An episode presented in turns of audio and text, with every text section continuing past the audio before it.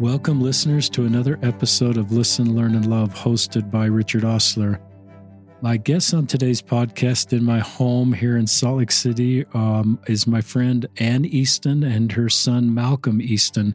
Welcome to the podcast. Thank you. Great to be here. Thank you. Um, I'll introduce both of them. Ann Easton is a mom of four.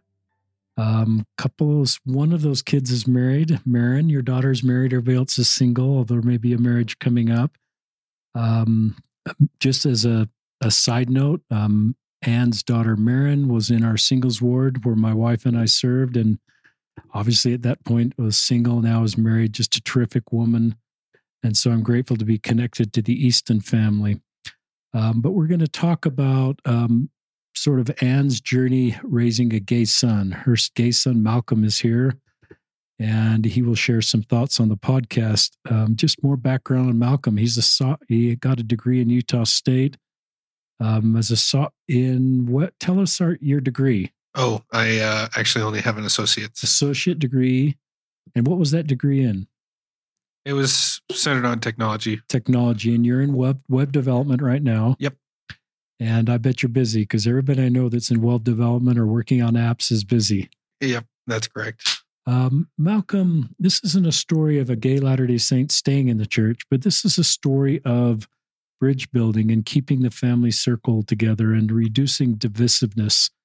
Malcolm um, didn't serve a mission and kind of stepped away from the church, has not been active in the church, and has a partner. And um, Ann is in the church and gave a talk um, about her rainbow child um, as she talks about our LGBTQ friends. So, if you're a parent of a LGBTQ child or you're LGBTQ or you're a local leader looking how do we better support LGBTQ members or even people that have left our faith, how do we reduce divisiveness and keep us together as the same human family? I hope that this this isn't just academic for the Eastons. This is real life, what they're doing.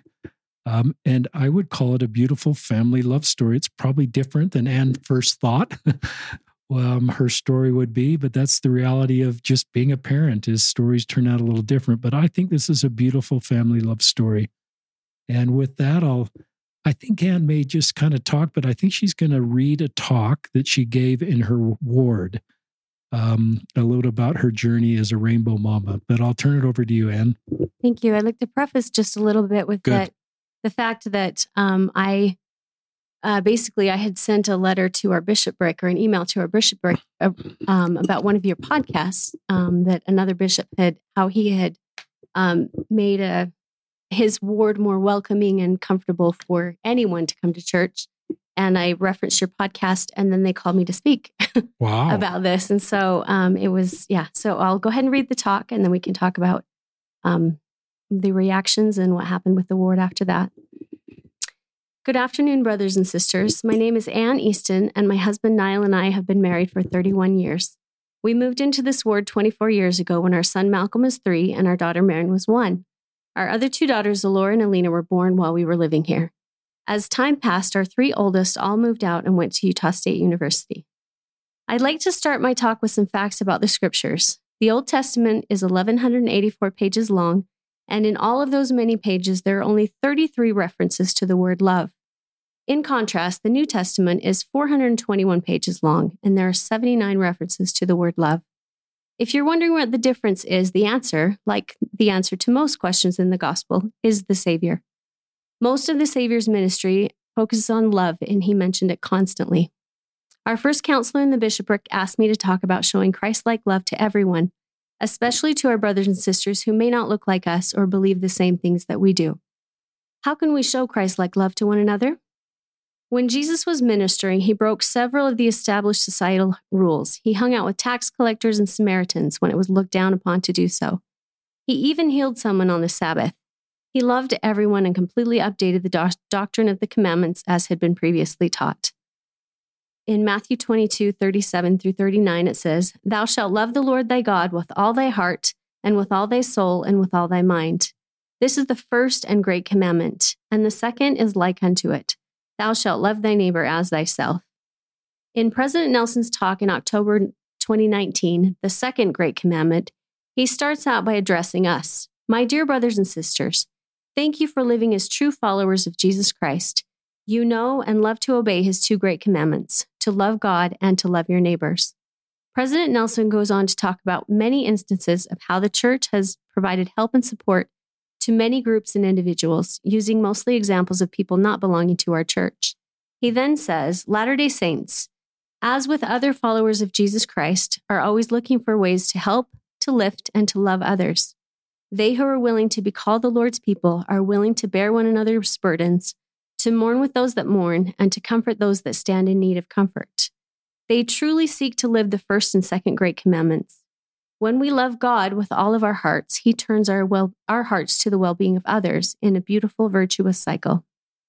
Sometimes I think we find it easier to love and be kind to those who never believed as we do than to show love and kindness towards those who formerly were part of our church or who have left for one reason or another. The Savior taught us, Love thy neighbor, not judge thy neighbor. Judging is the Savior's job, not ours. It is our job to love, bear one another's burdens, mourn, and comfort others. Just a heads up at this point, Niall has always said that one of my spiritual gifts is being able to cry. So you might see that during this talk. Don't worry, I'll be fine. I just feel things very deeply. One of those marginalized groups that we need to show Christ like love to is what I refer to as our rainbow people. You can't go anywhere in the month of June without seeing rainbows everywhere.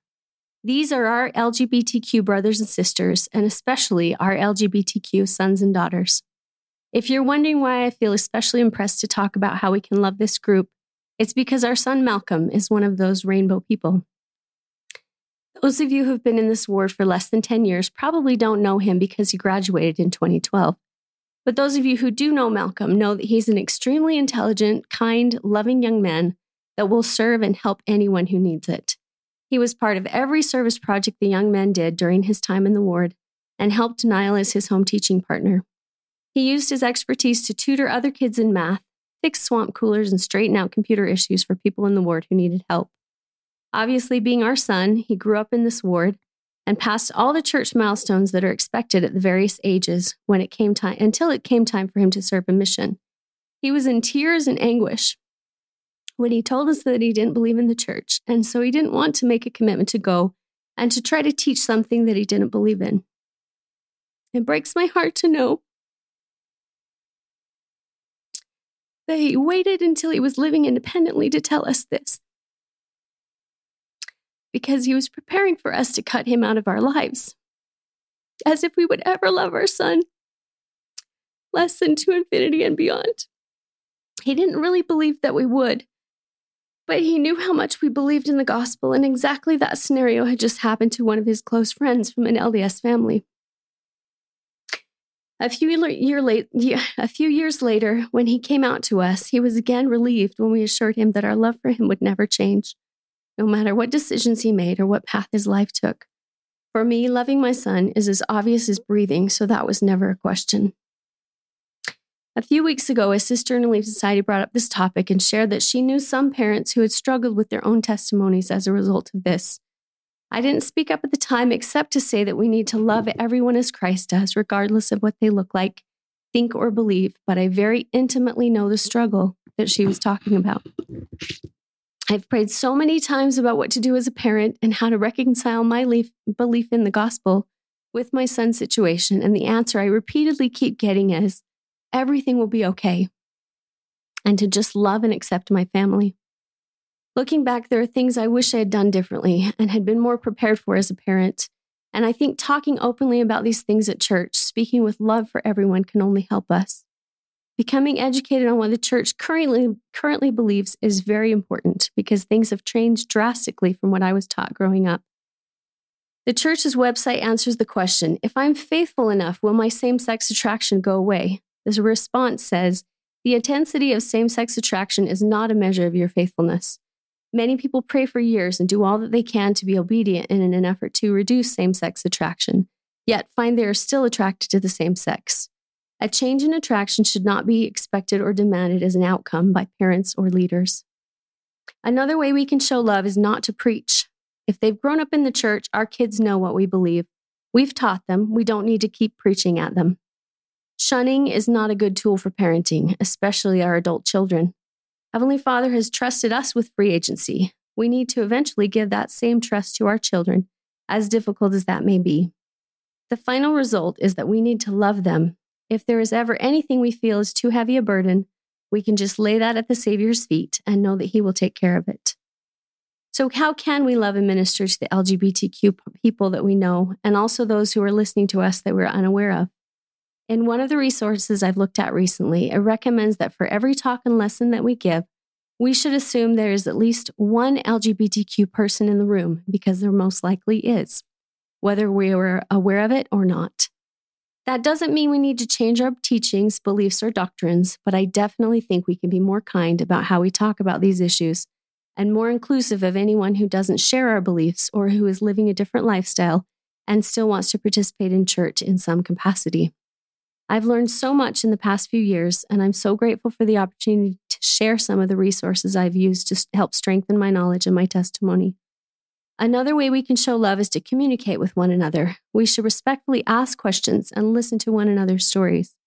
For a long time, Malcolm didn't want to talk about it with anyone in the extended or ward family for fear of being judged or outcast, so we didn't talk about it. But it's very uncomfortable not talking about something that's a big part of your life.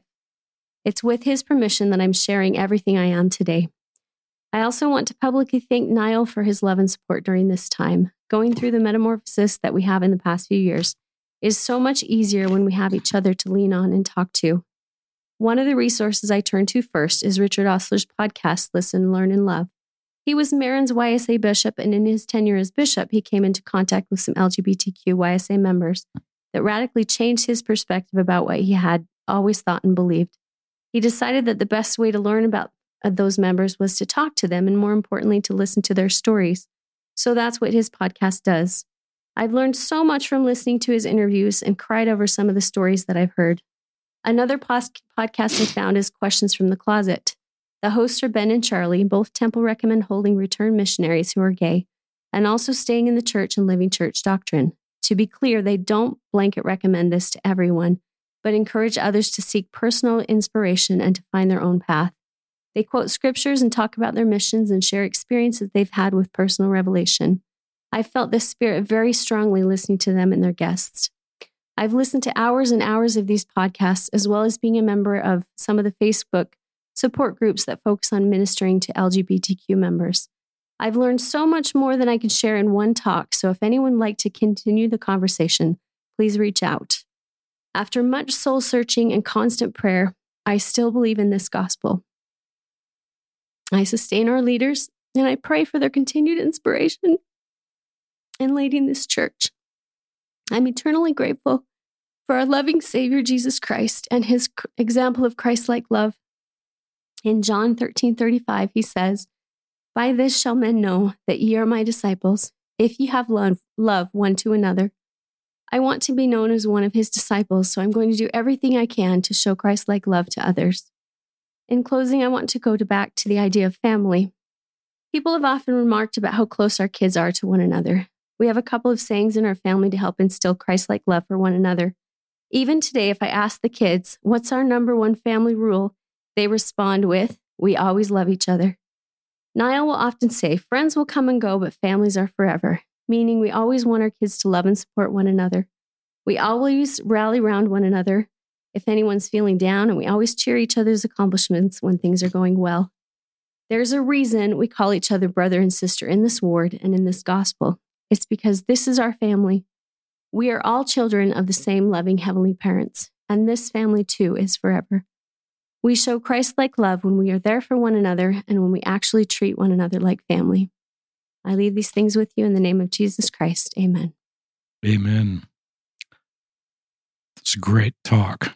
On behalf of all of our listeners that weren't there for your talk, I'm glad this platform exists so that more people can hear your talk. It's a great talk. Uh, I have a hard copy in front of me, listeners, and there's a lot of things that I just underlined as Anne was giving that. Um, Malcolm, did you come? And listen, you're not active in the church. You haven't been to. I, did you come? I know the answer to this, listeners. this is a baited question. yeah, actually, I did. I did go. Um, my I remember at the at the moment that I was about to be too late to go, I had I decided that I just had to. I just had to go because I had to support my mom. She's supporting me. I have to support her. I owe her everything. So uh, had to be there. So I got I rushed and got dressed and I sped the whole way and um, I was just hoping that I would get there in time. And I parked. I found the per- first parking spot on the side of the road I could outside the church. Um, and I ran in and uh, and they were just wrapping up um, sacrament, and uh, so I was so grateful. I was able to walk in right before she gave the talk, and I could see her tearing up. It was great. Yeah, seeing him walk in, that that pretty much did it for me. I thought, well, if I had any chance of not crying, it's gone.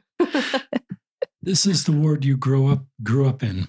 Um, I don't know how long it's been. If you're 28 and you kind of didn't go on a mission, that you may have been out not active for 10, eight to 10 years. So I, I don't know if you've been going intermittently a little bit or, but tell our listeners what it was like to be back in that ward and how the ward treated you. You, your mom just, with your permission, outed you as her rainbow. I love this language, rainbow child, to the whole ward. So you're now out um, to a ward that many know.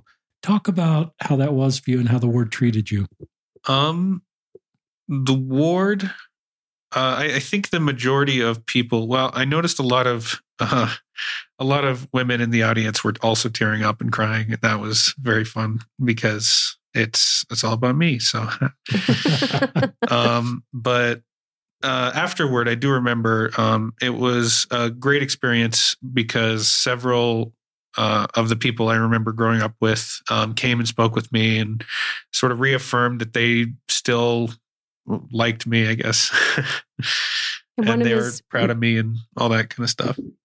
One of his former bishops came out and just held out his big hand and said, Love you, brother. Shook his hand. And I just lost it again because that just really meant everything to me to know that they would still love him and still accept him. Um, I love the talk and I love the what happened after the talk. Any more experiences you remember from that day being in church? Um, I distinctly remember I should have brought tissues. Why? Because I uh, was tearing up and snot dribbling down my nose the whole time, and I had to wipe it with my tie and so I had to go clean my tie when I got home. Why? Why was it emotional for you?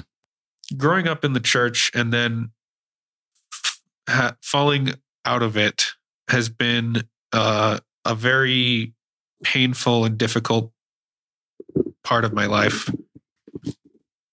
And it's, I think it's, I, I've had a long, a lot of impulses to just sort of run away as much as I as fast as I can and just move to a different state and just meet new people and get and try to immerse myself in some other thing.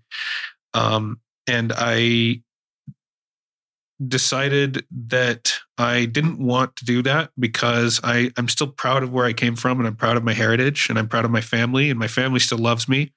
And I just can't run, I can't abandon them like that. So, um, it's just been a difficult. I, I've I've had to press myself a lot in order to overcome the sort of fear that I get when I uh, think about sort of reconciling my my heritage with where I'm at now. Does that make sense? It does. You're doing a very good job of communicating.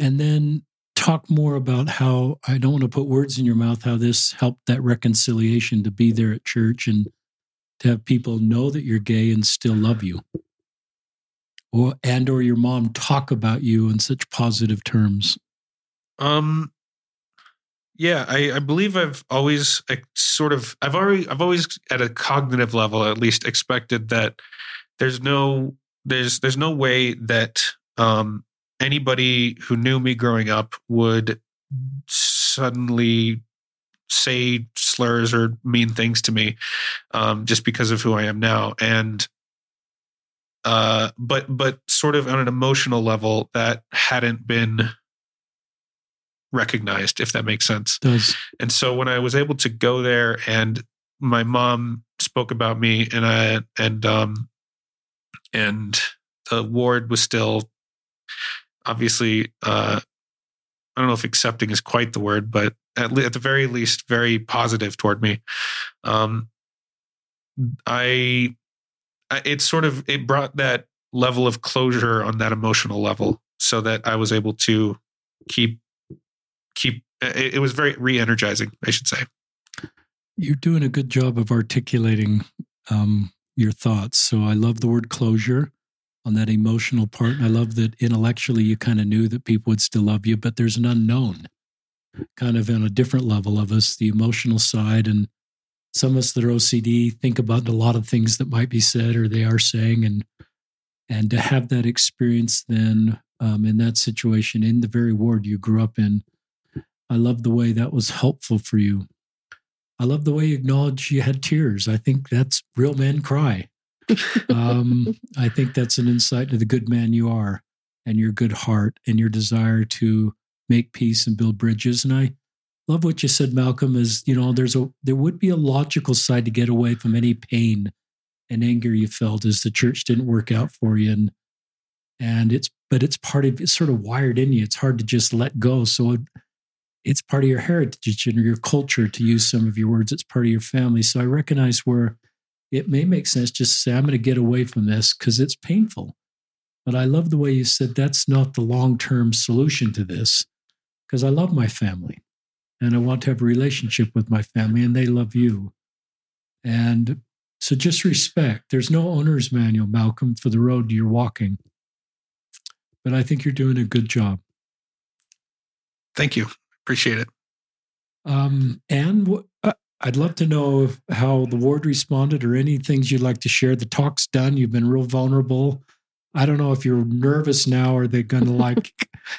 you've said kind things about gay people over the pulpit. That's nothing that hap- that doesn't happen a lot in church. um, there's lots of good quotes, so it's not like you made up content. You just quoted what our leaders are saying, but often we're not really doing that at the congregation level. So, talk about just the reaction. It was really nerve wracking for me to do that because I hadn't done that before. But we've been in the space.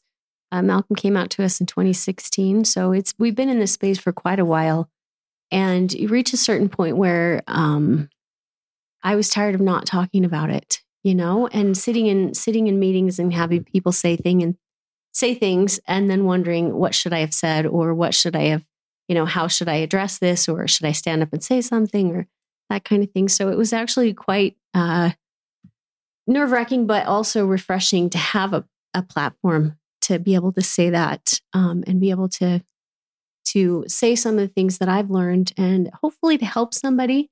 What was really interesting is as I sat down before I even left the stand, I had two moms text me, "Hey, can we need to talk? I need to talk with you. I'd love to hear more I need to tell you about this situation or something like and that. You knew they weren't corrective texts like No, no, they weren't corrective texts. They were I I need some guidance, I need some help. I knew you were a safe person mm-hmm. to help mm-hmm. them. Yeah, and it was really interesting how many people since then that we had had no clue of came up and said my brother or my son or my daughter or you know, these are all LGBTQ people in our families that that pretty much we hadn't talked about before. I hadn't talked about to any of these people that are my good friends about their family members before because it's something we just don't talk about at church. And so if I was the platform to get that conversation started, that's great. You know, it's it's I'm happy to be that person. And I uh, met with a couple of different sisters in their homes and gave them some of the resources that I'd had and just listened. We listened to each other, you know, and um, talked about you know our own experiences and what we had learned. And I've learned a lot, but I made a lot of mistakes. And one of the things that I wanted to bring up again that I pointed out in my talk is I think that as parents, it would be really, really helpful for us if we had any clue about what to do about this when our kids come out before, you know, before they come out. Like if we had talked, if we talked to young parents now um, and just kind of give them some guidance or help or something like that, that would make it a lot easier on us. And also, um, just to be thinking about the things that we say, the things that people say around us, and how we react to those things. Are we positive about LGBTQ people? Are we negative?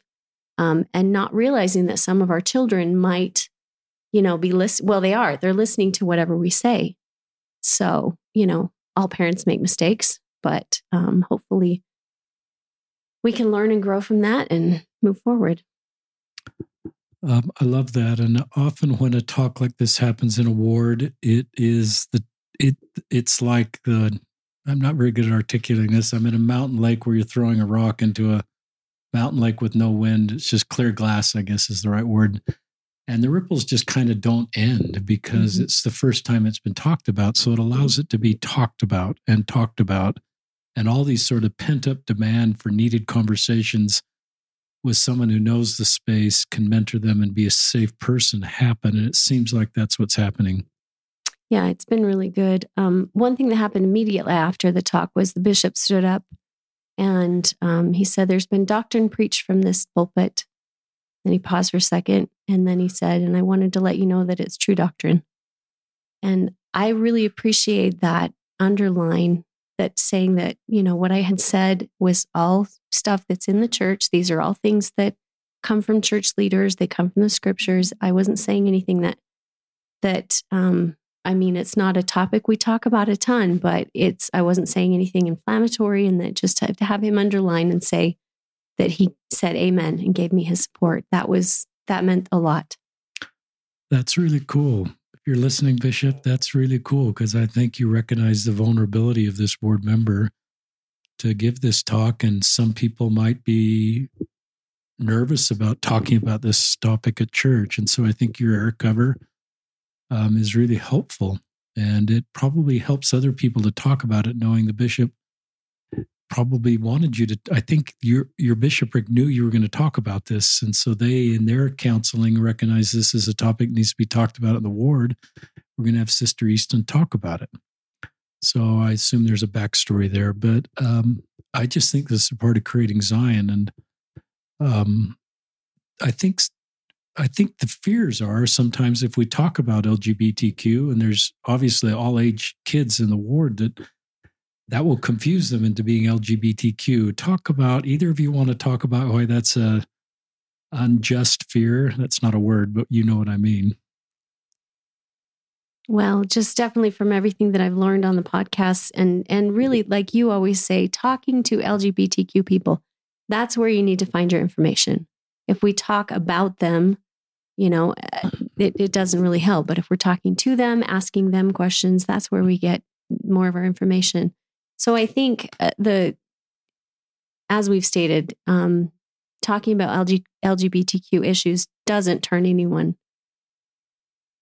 um, LGBTQ. That just is, it's not a thing. So um, I think it's important too, because I, I, I was in the youth quite a bit in our ward, and we have several young men and young women. It's not just Malcolm. We have several young men and young women that have grown up and they have same sex marriage, same sex marriages, or they um, some of them are still struggling and trying to decide what they're going to be doing with their lives, that kind of thing.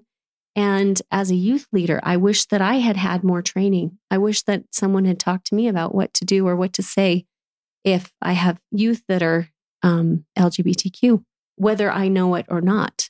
Same thing there. Um, when I was talking about parents, the same thing needs to happen in our our uh, youth and primary, even. Just let's make sure that we're positive about people and we show Christ like love and we're not saying negative things about anyone. I just think that's so important. Well said. Malcolm, the thoughts that come to your mind as we're talking that you'd like to share? Or I'm going to ask you a question. Oh, sure. I'll take a question. um, most people I've met with um, that have left the church, there's some pain there. There's sometimes anger towards the church. There's not really a place for me if I'm gay, unless I want to be celibate. They've heard unkind things about them that don't seem fair. You feel not seen or misunderstood or over villainized. And I don't want to put words in your mouth, but if you felt some anger, um, I've learned obviously to honor that anger and recognize that's part of my baptism covenants to mourn and bear in comfort is to hear your pain and justify your anger or honor your anger. But talk about your anger and if you felt some anger um, where you are now if you're still angry if you've been able to overcome that. And the reason i ask that question listeners there may be those of you that are in a real angry spot and maybe want to get out of that because you recognize it may not help you long term it's kind of a long question, but it's talk about your own anger if you had some and and where you are to overcome that. or deal with it? Yeah. Um, I, I, I will say I have definitely had, uh, especially right when I was starting to come to grips with my beliefs and sort of who I was. Uh, I definitely had a lot of anger toward the church. Um, but I still loved my family and they still loved me no matter what. And that has been uh, just such an immense blessing.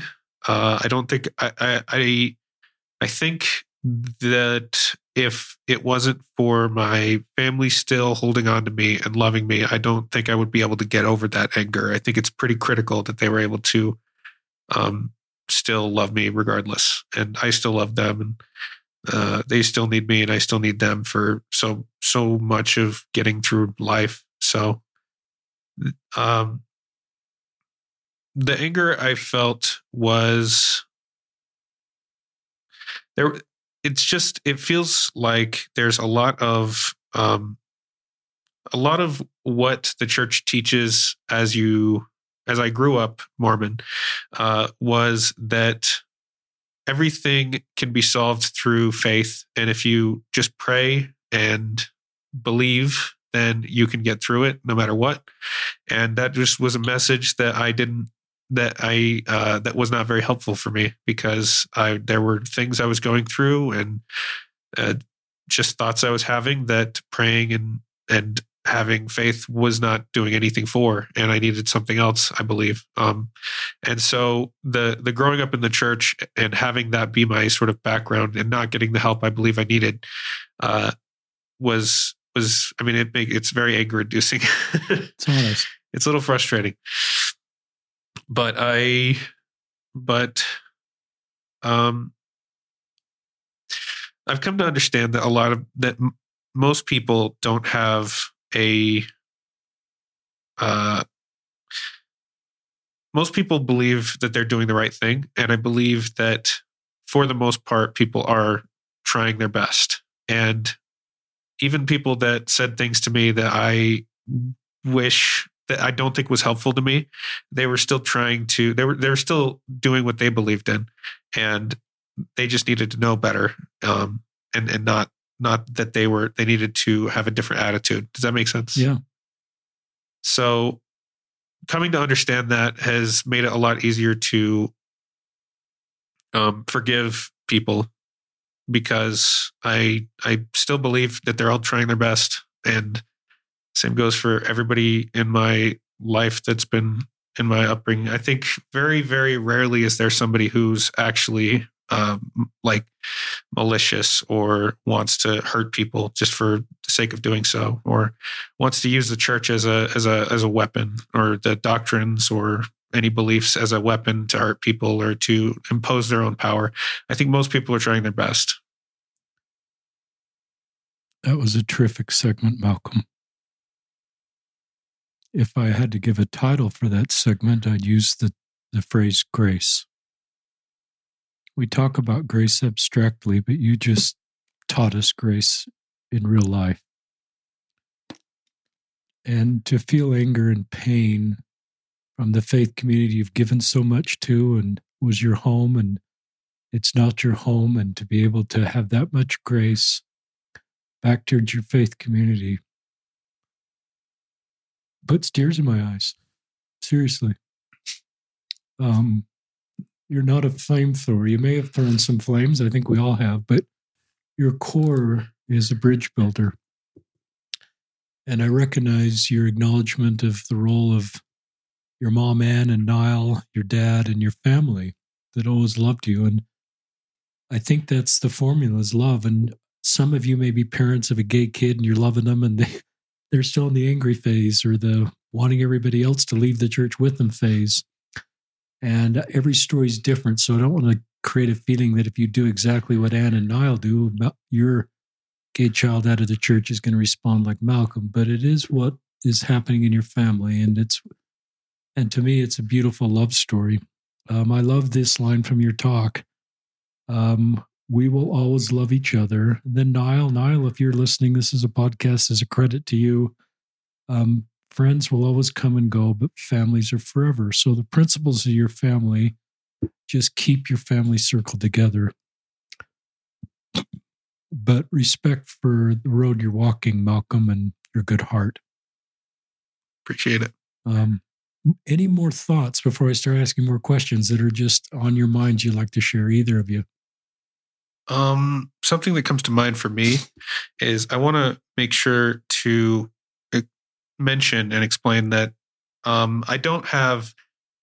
I, I, am still very much proud of where I came from and very much proud of my heritage. And um, one of my fondest memories growing up was going to trek and pulling a handcart.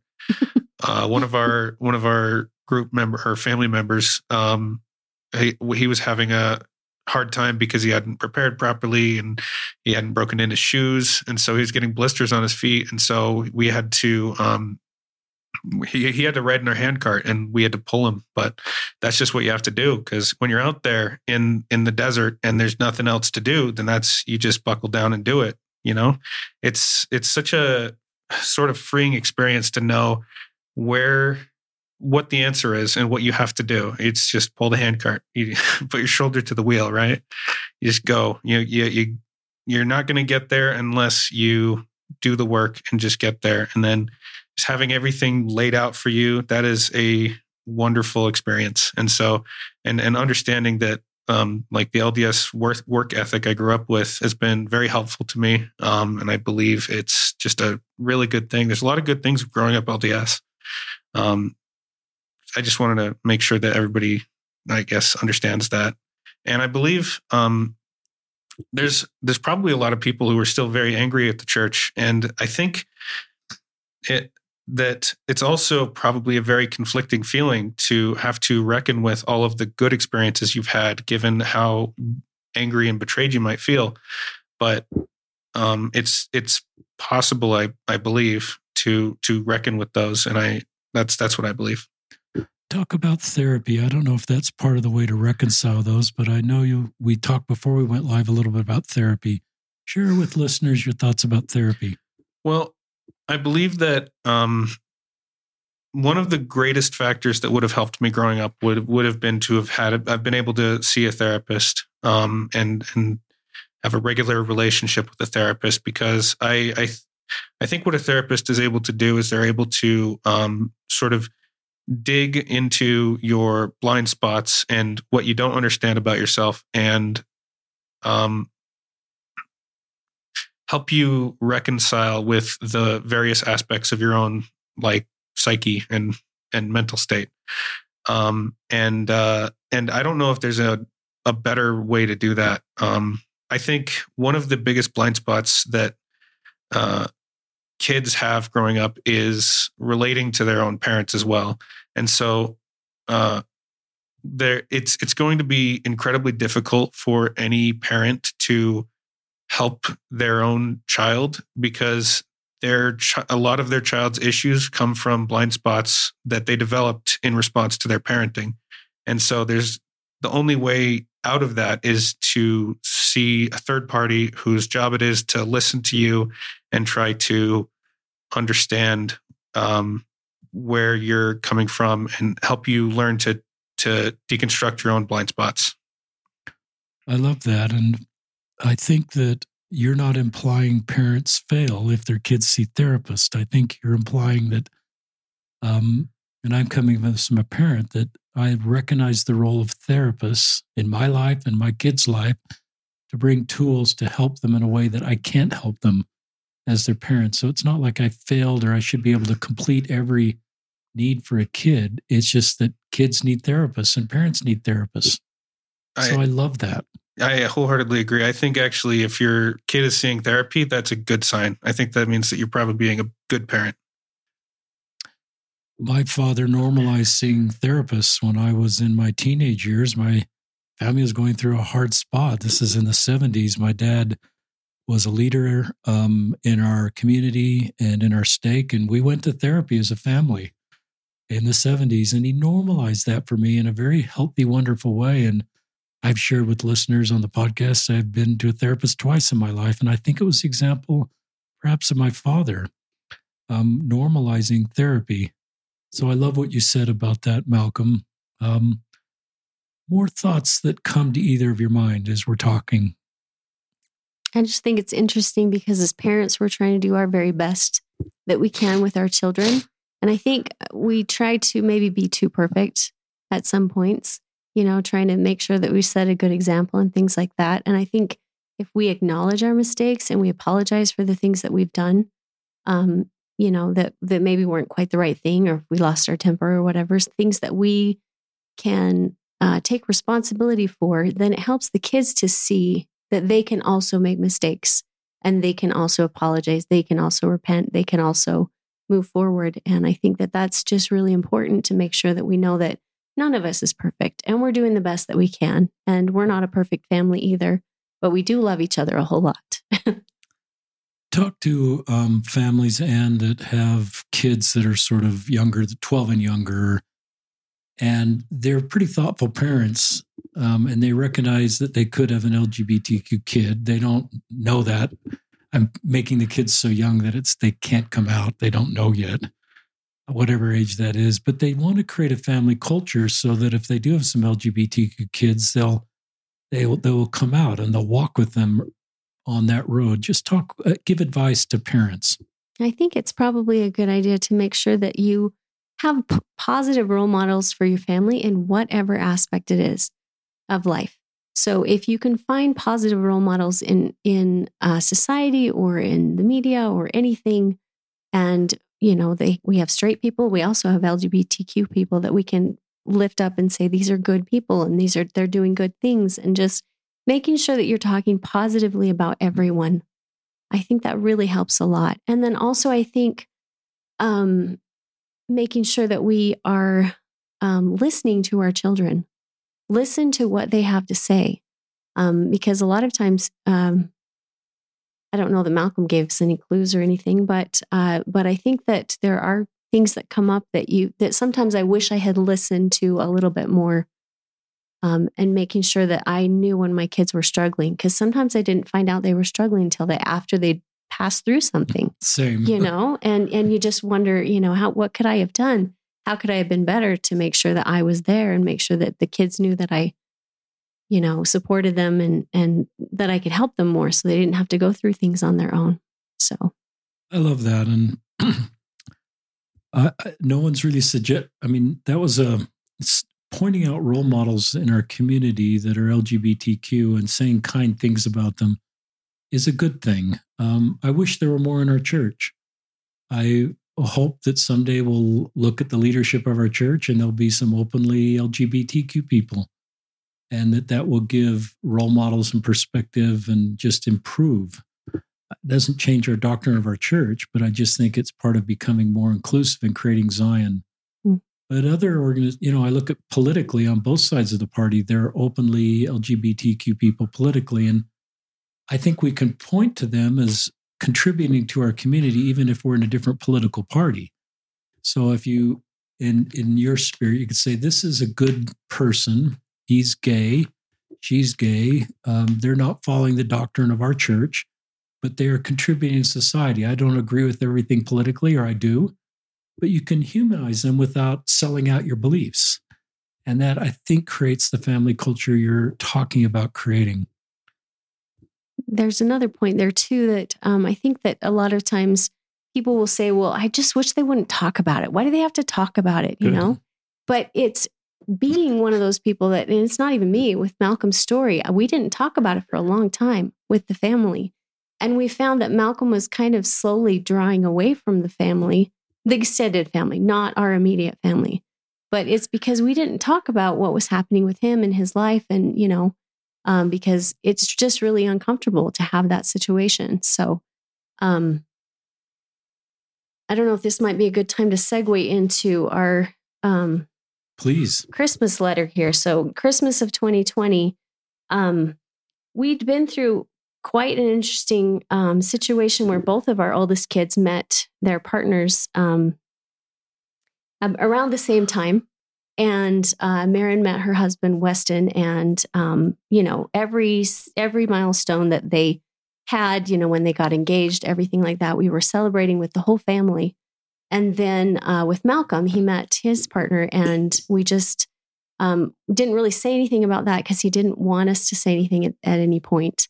And then um, he he gave us permission because I was I asked him. I said, um, "Would it be okay if I just add it into our Christmas letter? Is it okay if I just say in here, you know, that we have two new members of the family and just you know welcome them?" And he gave me he gave us permission to do that. And so this is what I wrote in that. It says the Easton family is so excited to welcome two new members. Malcolm and Kyle celebrated their first year together in September, and Marin and Weston were married on December 19th. One thing we've always wanted for our children is for them to find partners that love and understand them and who also fit in well with our family. Kyle and Weston definitely do that. As parents, we're glad to, to see the happiness that Malcolm and Marin have found. This past year or so with our increased family of eight has been so much fun. And for a lot of the extended family members, that was the first time that they had heard this, had heard this about Malcolm. And so, just for me, it was such a relief to finally be able to talk about my son and how happy I was for him and how excited I was for him just as much as I was for Marin, for him to be able to find someone that loves him and that that fits in with our family. And we just and we just love him. So we love them both. Well, we love them all, but anyway, it was just a big relief. So when you're talking about, well, why don't they, why don't, why can't they just not talk about it? It's an integral part of all of our lives. You know, the relationships that we have, the people that we're with, the, um, the lives, you know, the, the lives that we lead, um, your, your partners in that are very much a part of our family. And we want to make sure that we give them just as much love and attention as we do the members of our family who are following what we call consider the prescribed path or you know in the gospel because we want to make sure that our family is always always together that we always love one another. I love that. I love how natural it is to integrate that with a christmas card. I love that you mentioned the names of the partners for your two kids and just sort of um, put them on equal ground. And it doesn't sound as you write, read, read that and wrote that there's no shame or embarrassment. And i think that is helpful for the family. Um, as your partner is reading that i assume he read that christmas card and that sends a message to how he may have already known before the christmas card how the family feels about kyle yeah kyle partner. And, kyle and my family have always gotten along really really well ever since they had initially met. So they've gotten they're they're they're all on great terms.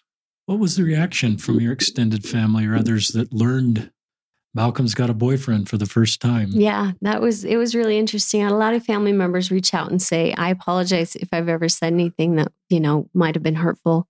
Um, we love you. We think you're, you know, we love Malcolm."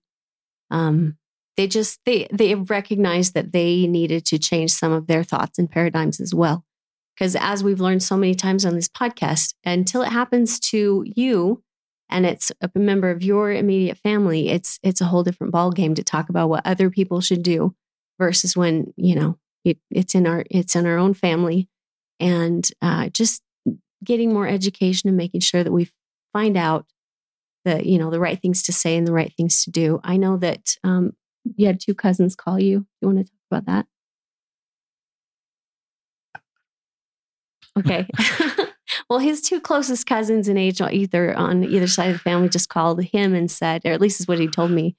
I uh, love you, brother. Still love you, man. You know. So, Good. so they called him and acknowledged him and um, let him know that that didn't change anything for them. I love just sometimes moms lead in this space in a family. Sometimes it's the dads, but I think there's kind of extra personal revelation coming to moms about how to parent kids. That's certainly the way it's worked in our family. I'm doing the best I can, but my dear wife Sheila really leads and gets a lot of personal revelation for how to best support our kids. Um, but I love that this is came to you to put this in a Christmas card, and that you did want to talk about it and you wanted to support. And I love, and I think I would, I think we just invite listeners that are parents trying to communicate they have LGBTQ kids to act on the impressions. You may find a Christmas card works for you but ideas may come into your mind that haven't ever been communicated in this podcast that are unique to you. Um, but I love that you did this, and I love that you normalized it. what would you say to people? And maybe no one said this to you, but wait a second, Anne, you're he is living outside the doctrine of our church. You're you're too supportive. You're condoning this. Um, you should stand up for the truth of our church. And um, this feels to me like you're crossing a line that is inappropriate. I just say that I, like I said in my talk, I've prayed about this so, so, so, so many times because this is, you know, obviously that's, that was my first thought. What happens now? What happens to my eternal family? Right. As we are taught and as we believe. And so I struggle with that a lot. And I spend a lot of time on my knees. And the answer I always get is everything's going to be okay. You know, and being in the impatient mortal that I am, I'm like, how, when, why, how? How is this going to be okay? But I just keep getting that peaceful feeling and just the answer to love and accept my family. And so I that's all I can tell people. I just know what is personal revelation for me. And that is my personal revelation that it's going to be okay. And I feel calm and I feel peaceful. And I, and it absolutely would have been uh, the wrong thing to do to, to cut my son out of our lives and, and to not acknowledge him or his partner or anything like that. That, that, that felt absolutely wrong. And so we just try to do the best that we can and do what feels right. And um, prayer and inspiration for me, very important, just to make sure. And then just keeping communication lines open.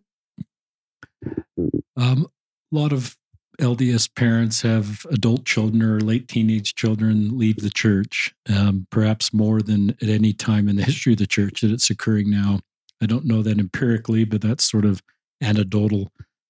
Um, and so a lot of parents are sort of saying, "This is what what does this mean for our eternal family? Are there going to be empty chairs at the next life? And am I going to be visiting kids in different kingdoms? And this is really different than what I thought. And I grieve, and I even wonder if I met, didn't teach the truths of our uh, if I if this is on me as a parent for not teaching the gospel because if I'd really taught the gospel and really done every family night and really gone to the temple once a month and never had a bad thought. I'm kind of being a little silly, listeners, that all my kids be active in the church and they grieve. They think it's their fault and or they think eh, my eternal family's way different. Talk to those parents that are full of that grief. Well, I that's exactly uh, it wasn't about his coming out, but when Malcolm told us he didn't believe in the gospel, we just hugged him and held him and just he cried and we cried and just told him we were going to love him no matter what. We'll always love you no no matter what. And when we walked upstairs my husband just looked at me and i started crying. He said you cannot think like that. And i had not said anything. But he knew exactly what i was thinking. It was all of those things that you just said. What did i do? What could i have done? He's like you cannot think that way. We did everything that we could have. And and we just need to leave it up to the lord you know? And and really that's what it is. It's it's not my responsibility or my job to lead other people's lives. I am the only person that I am in charge of, and I'm the only person that I have personal revelation for for myself. And so we have to give that agency to everyone to make sure that they can choose their own paths as well. And our job at that point is just to love them. And then I love that. But then do you go down the road? But are we going to? I'm loving and I'm keeping my family circled together in mortality. But what does that mean for eternal eternally? Are we going to be not an eternal family because we're not all not all in the church? How do you talk to our listeners that are battling that on how you're thinking through that? So there are just so many things that we don't know about the next life. There's so many things that we just really we don't have. Uh, I think we just need more information. Um, and so, as you've said so many times on this podcast, we laid at the Savior's feet and and I we know that it'll all work out in the end. So um, we just have to trust and and have faith that that's what will happen. So I love that part of the answer, but just what sort of keeps you in the church then? Um, what's your grounding to stay in the church? So for me, uh, like I said, I did I go, did go through a lot of prayer and a lot of wrestling, and actually the thought had occurred to me, you know, maybe is this really true? You know and um, just just having to really search my feelings and search my testimony and think about the experiences that i had that i have had in the past. And just i still come to the same conclusion that i still believe the church is true. I still believe in the gospel. I still want to be part of it. Um, i think there's so many good things that we can do and we have such a great community and a great uh, great uh, ward members and families that we have. So I think we just need to make sure that we continue to include everyone in that. And so for me, um, you know, the thought occurred to me: Do I do I leave, um, or do I stay and try to do some good? And honestly, I want to be at this point and come to the point where I want to I want to help people, you know. And if I can help other people in this space, um, help people understand, then uh, that's the person that I want to be.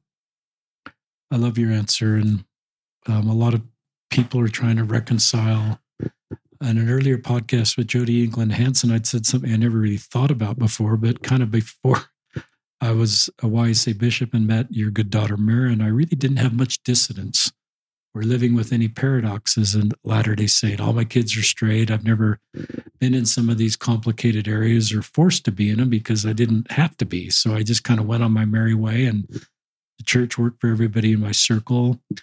Um, but then dissonance came in my life as I was willing to listen to a couple gay men in that ward and recognize the complexities and the paradoxes they lived and the trade offs. And that created dissonance for me. And I always thought the path forward for me was to end that dissonance somehow. and so I could continue. But I've learned that anyway, for me, I don't, I just live with the paradoxes and the dissonance.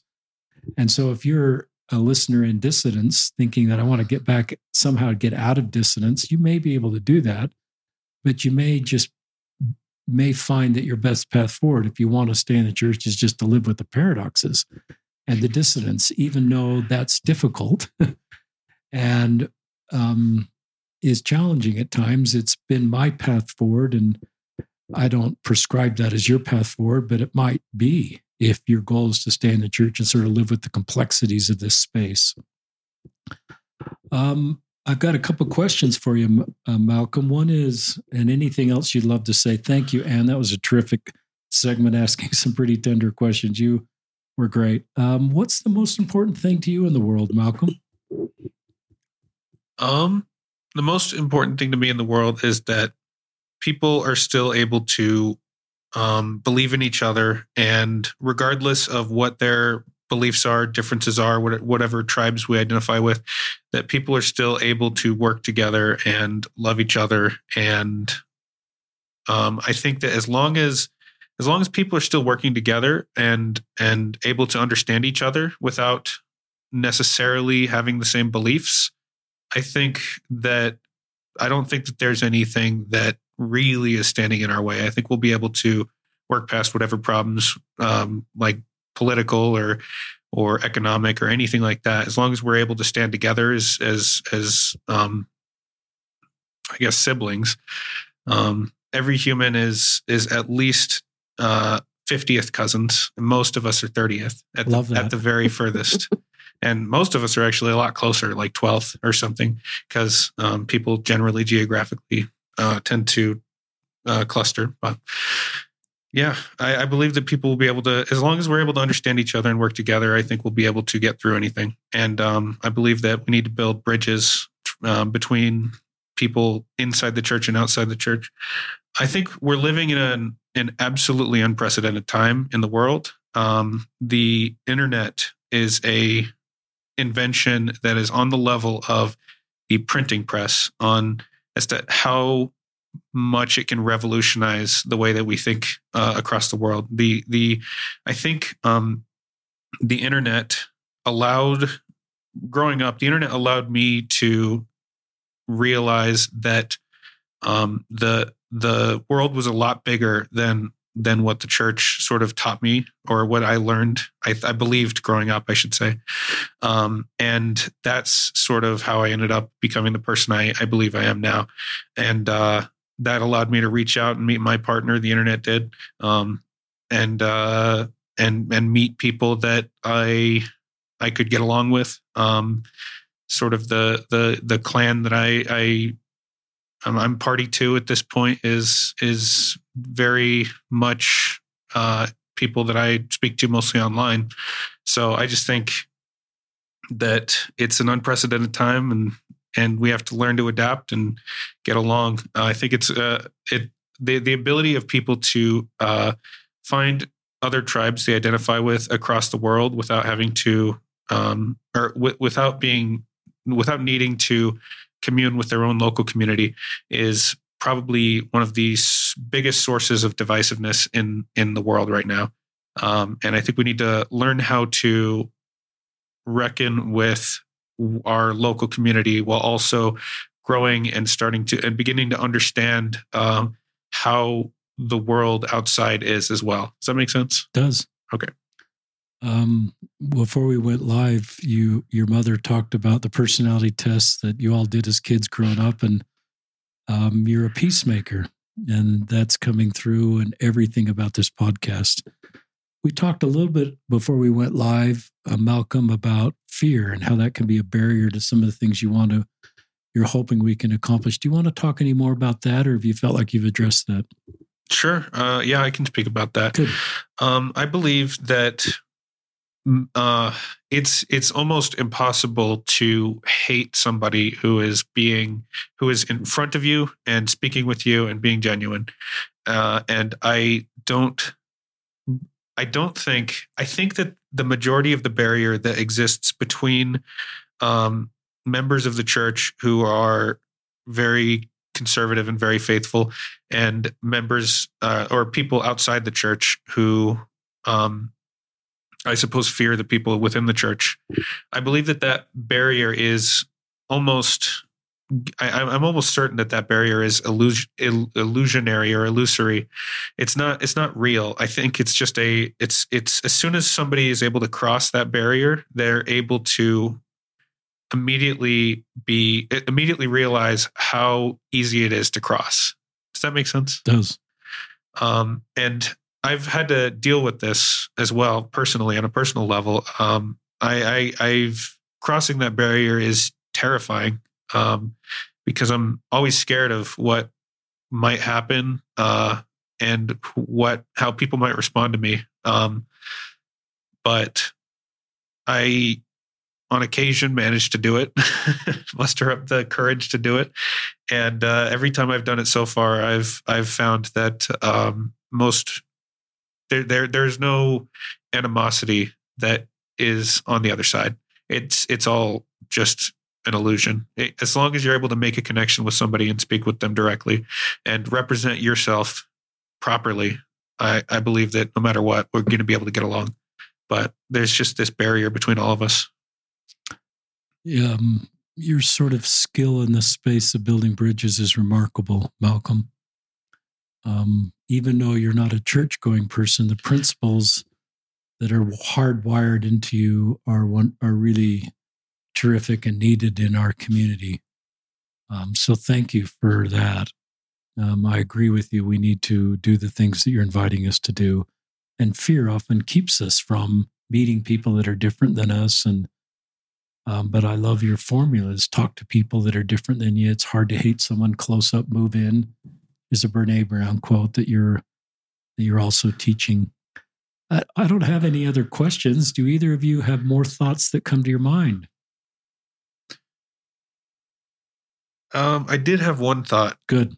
I wanted to speak on how my mom, um, or any parent, I suppose, could, um, I guess, learn how to okay the, the, the subject of the topic was my mom not knowing that her kid was going through anything until after.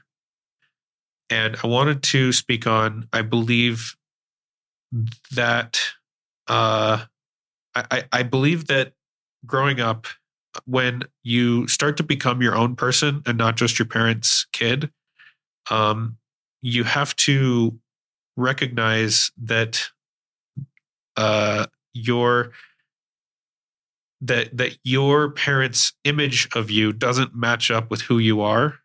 And I'm pretty sure that this happens with everybody. I don't think anybody is there is hundred percent their parents' child. They're they're to some to some degree, they're every person is their own person that is separate from what their parents wanted them to be. And as a parent, I would recommend that you think about how you're going to deal with that revelation when it comes and make sure that your kid knows that even if they aren't the person that they that the parent thought that the kid was that they're still going to love them and support them, um, and that they're they'll they'll be able to learn to accept that. I love that, and um, I wish I'd known that earlier when we were raising our kids. I think I would. I think I would have conversations with if this is going on in your life, this is how I respond. If you're having questions about the church, this is how I respond. If you're wondering if you're not straight, this is how I respond. If you're messing up with whatever, um, I always invite you to keep church teachings, but if you are, this is how I respond. If you take up swearing, um, this is how I respond.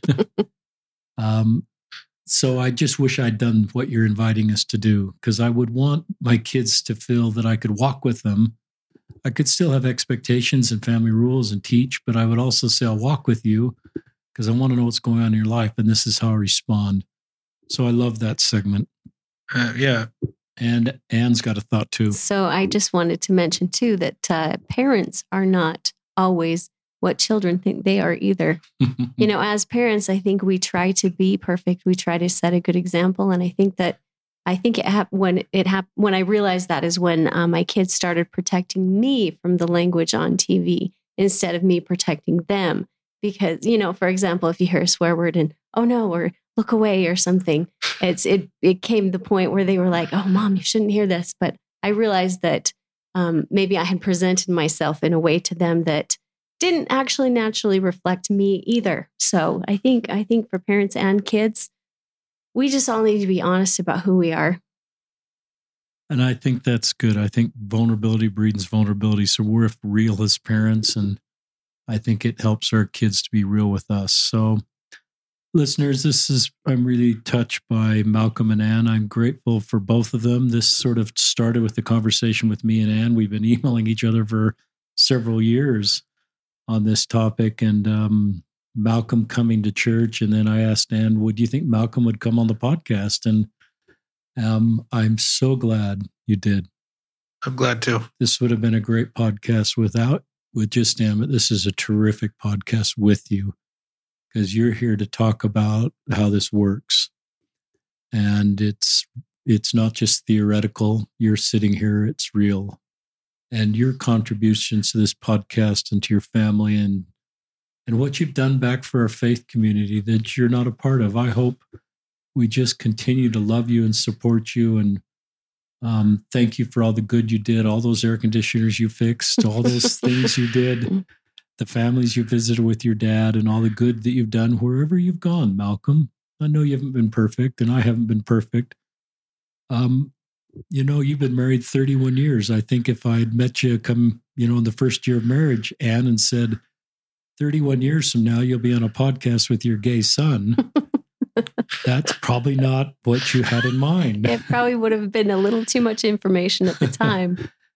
um, but you know, it's just the reality of life is that you know we have to have a set of principles as parents so we can navigate just the realities of raising children. And um, I think you've done a really good job and had a principle based approach to do this. And you haven't been perfect. I haven't been perfect, but your willingness to share your story and um, I also think of Apollo 13 sometimes when we do a podcast like this. And I think you remember that show when whoever the commander, the lead is, when they're in their very darkest moment, he stands up like a true leader and says, Excuse me, I think this is our finest moment. I'm paraphrasing that, but I think this is one of the finest moments in the Easton home. That Christmas card, your talk, this podcast, and just the love that's present in your home. I think it's a beautiful love story. You can't see this on the podcast, listeners, but I can see that these this mother and son have been holding hands much of this podcast. It's just, I think this is just one of just an incredibly fine moment. And I think a foundation is here for lots of more finer moments because of the principles of love and support and communication and honesty that's in this family. And I think it gives you a foundation to continue to navigate any more curveballs that come your way because of the, structure and the and the strength in the family.